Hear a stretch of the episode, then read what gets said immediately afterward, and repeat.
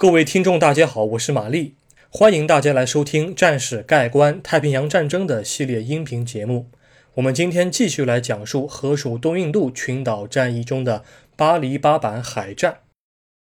坂口支队在西村祥之的护航之下，携大部队出发了。和攻占打拉根不同的是，坂口敬夫这一回派人主动与荷军展开了接触。他认为，在进攻的大势面前，荷军很可能原封不动地保存好所有炼油厂和油井，将他们拱手相让。如果日方谈判成功，那么他们就不用大动干戈地展开全面入侵了。也许这也是坂口敬夫建立了先头突袭部队的原因之一吧。入侵巴黎巴板本身是一场两栖的登陆作战，但由于美国海军驱逐舰与荷军潜艇的介入，这场作战就被后世分为了陆战部分与海战部分。我会详细讲述海战部分，然后在后部兼带陆战。好，我们现在废话少说，马上进入今天的正文部分。请注意，这一期音频比较长，请大家保持耐心。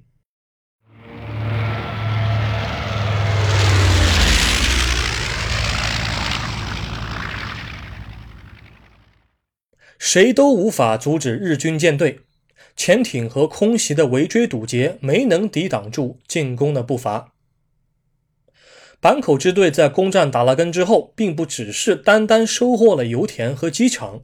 当地石油公司的工人和雇员也被日军充分的利用和吸收。巴塔维亚石油公司达拉根支部的一位雇员表示，自己愿意和日军展开合作，只要日军在自己修复达拉根油田的时候赏口饭吃，那么许多事情都是可以好好商量的。修复油田仅仅是他的一部分工作罢了，而他还要完成坂口敬夫交给他的艰巨任务。坂口敬夫本人在得到海军的同意之后，便下令组成了一个秘密的谈判队伍。这个谈判队伍由这位雇员、两位被捕的荷军军官和三位日军翻译组成。组建这个谈判队伍的目的，很可能是为了让未来的作战行动能够更加轻松，减轻一些负担。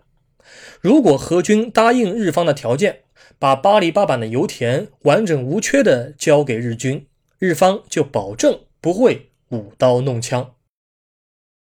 一九四二年一月十六日，秘密谈判队伍搭乘一艘荷军的小艇帕西法尔号出发了。四天之后的一月二十号，一架荷军的道尼尔二十四飞艇 X二十一 号发现了这一艘驶往巴黎巴板的小艇。飞艇减速后便停在了小艇旁边的水面上，并且捎走了两位荷军军官。他们将负责传话给巴黎巴板的驻军总司令胡根班德。胡根班德随后拒绝了日军的条件，荷军也拒绝把这两位军官交还给日军，于是三位日军翻译就在一月二十三日回到了自己的部队中。我们可以发挥想象啊，这两位荷军军官回到友军队伍之后，一定会得到战友们的双重接待。一方面，荷方守军要拼命地从这两位军官的眼睛和耳朵里搜集日方的军力情况啊，你们看到了什么呀？听到了什么呀？有多少部队呀？空中有多少飞机呀？等等啊。另一方面，荷军又不得不审查和监视这两位荷军军官的一举一动。谁知道这两位仁兄现在是在给谁干活呢？而日军方面在等待谈判结果的时候，也没有闲下来。坂口敬夫或许发现了，没有当地人带路，就算是再敏锐的部队也会在丛林里迷路。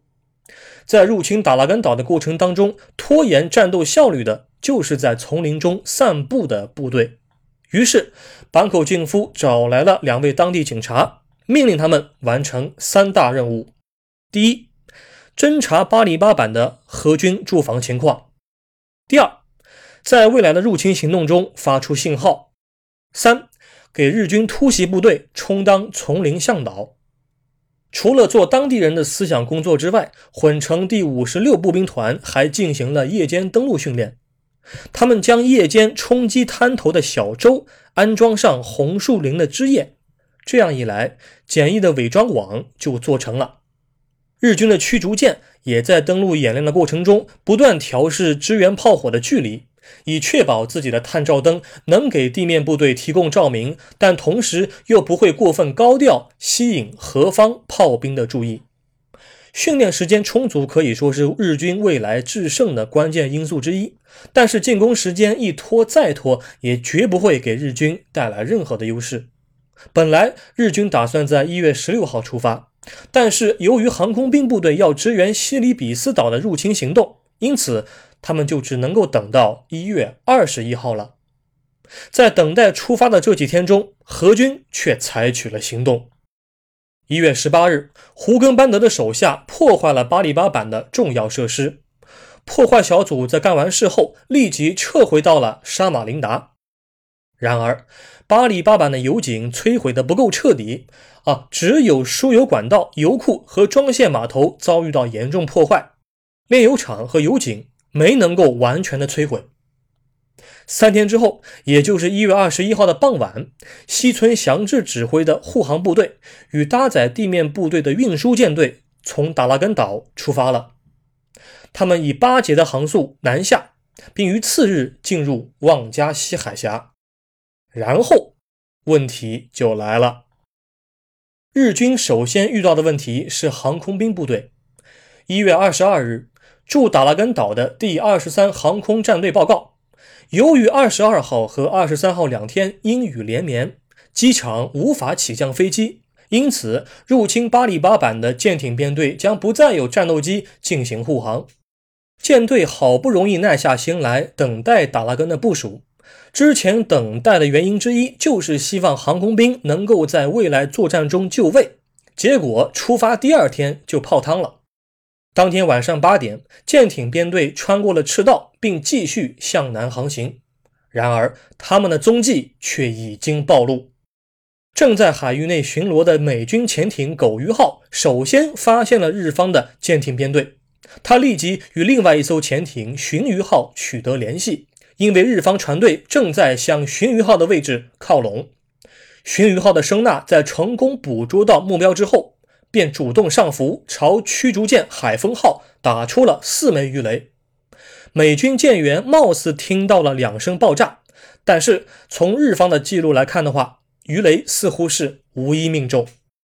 日军的驱逐舰马上发现了美军潜艇，随即向水中投放了深水炸弹，但鲟鱼号运气不错，成功的溜走了。发现日军踪迹的不仅包括美军的潜艇，美方的水上飞机也在当天看见了日军编队的南下。当时间进行到一九四二年一月二十三日的下午的时候，日方的船队再次遭遇到盟军的进攻。下午十五点二十五分，荷属东印度皇家陆军航空兵第五大队第二中队和第三中队的飞机对日军舰艇编队展开了空袭。九架 B 十 轰炸机在二十架水牛式战机的护航之下，朝日军船队投放了航弹。在空袭中，陈神丸号运输舰被击伤，运输舰南阿丸号的燃油被航弹引爆，因此日方编队就把它给抛下了。值得一提的是，荷军潜艇 K 十八 号可能也加入了打击队伍。日方的驱逐舰江峰号本来要进行防空任务，结果他被迫去执行反潜任务了。只是说荷方的 K 十八 号潜艇没有形成任何可见的战果而已。虽然空袭和潜艇的拦截都已经比较迅速了，但这却无法阻挡日方南下的步伐。当天晚上，日方的舰艇编队终于来到了预定的登陆地点。如果咱们参考一下美方、荷方和日方的三方记录的话，我们就能够得出这么个结论：当天晚上的作战行动可以说是水火不容。这里的水指的是登陆地点风浪很大，头顶上空的乌云遮盖了月光，这对于日方转移部队和侦察周遭水域皆为不利。而火指的是附近的火光，因为胡根班德已经下令执行焦土政策，已经被点燃的输油管道和油库，以及之前被燃油引爆的南阿丸号，给日军带来了天然的夜间照明，但同时却给盟军也开了绿灯。这里的绿灯指的是火光将日方舰艇的剪影照的是一清二楚。日军运输舰队在当晚到达指定水域之后，便改变了自身的阵型，他们朝向滩头排成了两行。旗舰纳科号轻巡洋舰大致位于第一排运输舰的西南一公里处，它在此停泊了下来，可能是为了给登陆部队提供实时的舰炮火力支援。舰队当中的其他驱逐舰前往附近的海域进行侦察，确保没有敌军干扰此次登陆行动。一九四二年一月二十三日晚上十一点三十五分，日军突然报告发现盟军鱼雷艇，鱼雷艇已经发射了鱼雷，正朝着旗舰纳科号袭来。纳科号轻巡洋舰因为当时已经关闭了引擎，无法进行机动，但是碰巧的是，鱼雷却从纳科号的船底穿了过去，击中了日方的运输舰敦贺丸号。不久，该舰沉没。鱼雷艇发射的鱼雷怎么可能从船底穿过去呢？啊，鱼雷艇发射的这个位置不应该在水面之上吗？难道是鱼雷太重了？原来日方看到的鱼雷艇其实是荷军的 K 十八 号潜艇，它趁着恶劣天气悄悄溜进了日方的停泊位置。西村祥治发现之后，立即命令舰队执行反潜任务，确保日军部队的登陆安全。他做出了如下命令：第十七号和第十八号扫雷艇前去救助落水的官兵，然后第九驱逐队、哨戒艇编队、第三十一驱潜队和第十一扫雷艇编队分别去运输舰队的东南西北四个方向进行反潜作业，搜索盟军的潜艇。旗舰纳科号跟随第九驱逐队、三艘驱逐舰前往东方，而第二驱逐队则紧密团结在纳科号的周围，在运输舰队的东面进行警戒。简单来说，西村祥治为了确保地面部队的登陆安全，几乎派出了所有水面舰艇，而唯独运输舰队的周围缺乏防御力量。一月二十四日凌晨零点四十分，第一波登陆部队成功的从运输舰上转移到了登陆艇上，一小时后他们就成功的在岸上登陆了。此时日方舰队还在睁大眼睛寻找荷军的潜艇，谁都没想到美军出现了。我们在上一期音频节目中已经说到了，由于轻巡洋舰博伊西号和马布尔黑德号在路途中遭遇不测，所以真正抵达巴里巴板湾抗击日寇的只有美国海军的四艘驱逐舰，指挥官为海军中校保罗·塔尔伯特。当美国海军的四艘驱逐舰真正赶到案发现场的时候，他们却有点心虚了。一方面是因为两艘轻巡洋舰中途离场，给这次任务泼了一盆凉水，火力不足，但另一方面他们也对当前的态势不甚了解。由于地面的火光，日方运输舰的剪影在美军眼里看的是一清二楚，但是日方的护航编队却没了踪迹。他们并不知道，日方的护航编队此时正在东边大海捞针，摆在他们面前的的的确确是十几艘裸奔的运输舰队。面对这突如其来的肉丸们，美军还是决定谨慎一点。当天凌晨三点十六分，美军驱逐舰队从南面偷偷接近运输舰队，以单路纵队的阵型一次性打出了十枚鱼雷。运输舰安静地停放在海面上，日方的注意力全部都放在了怎么上岸，根本没有在意自己的背后正在被人捅刀子。但奇怪的是，这十枚美方的鱼雷全部错过了目标，无一命中。哎呀，第一波骑射太冲动了，而且可能是为了确保自身的机动性，以应对可能到来的日方护航编队。四艘驱逐舰确实航速过快，捅刀子的时候啊，还没有调整好呼吸，一出手扑空了。不过美军请千万不要着急，此时的日军还没有反应过来，驱逐舰们还有时间。在第一波进攻结束之后，塔尔伯特命令驱逐舰们再次调转船头，准备进行第二波攻击。这一回他们选择慢慢来。三点二十五分，日军第十五号扫雷艇在巡逻时发现了美方的舰队。他一开始以为是自己的舰艇纳科号，但数了一数舰船数量是四条，与之前东进的反潜舰队对不上号啊！直到美方的鱼雷袭来，他成功的规避之后，这才确定是盟军的舰艇。一时间，日方的报告像当天的海风一样，掀起了不小的波澜。三点三十分，打头的美方驱逐舰波普号率先击沉了一艘日方运输舰须磨普丸号，紧随其后的是约翰福特号向多艘运输舰发射了数枚鱼雷，主炮和鱼雷一共加起来击中了运输舰球磨穿丸号十次，但是该舰命大，受了轻伤之后竟然敢反攻，并没有沉没。鱼雷倒是在当天晚上三点四十五分击沉了另外一艘舰无竹丸号。美方的另外两艘驱逐舰帕洛特号和保罗琼斯号向日方的运输舰陈神丸号补刀，在 三点三十五分将其成功的击沉，并追击第三十八号哨戒艇。第三十八号哨戒艇紧急规避美方的鱼雷，并开始朝南方脱离战斗。此时正在第三十八号哨戒艇左舷处的第三十七号哨戒艇还没有反应过来，以为自己看到的是旗舰纳科号，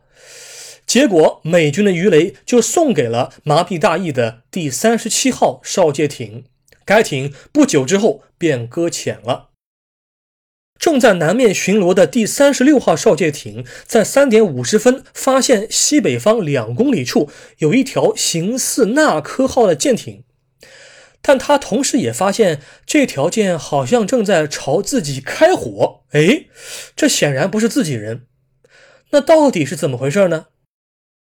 受了惊吓的第三十六号哨戒艇还是打算和西村祥治通报一下状况。他在临近四点之时告诉纳科号，在运输舰队的南面发现敌军四艘巡洋舰。接着西村祥治回电了，说你认错了，那是第二驱逐队的四艘友军驱逐舰。第三十六号哨戒艇回复说，不对啊，舰艇有四条烟囱啊。西村祥治在收到这则消息之后可算反应过来了，于是便率旗舰纳科号和第九驱逐队立刻折返，但是此时的美军却已经打算离场了。为什么西村祥治仅凭四条烟囱就足以推翻自己原先的判断呢？为什么日方的舰艇总是把美舰辨认成自己的旗舰纳科号？难道他们不知道纳科号应该在东面反潜？西村祥治不是在之前交代过命令了吗？以上这些问题都和烟囱两个字有关啊，跟各位解释一下，纳科号轻巡洋舰和四艘美军驱逐舰的唯一共同点就是他们都有四根烟囱。美军驱逐舰是克莱门森级，纳科号是川内级。纳科号的烟囱高低还有一些区别，但克莱门森级的烟囱似乎都是同一海拔，但是如此细微的一个差别根本不可能在能见度极低的当天晚上被日军马上辨识，所以第三十六号哨戒艇才会把四根烟囱的舰艇误认为纳科号。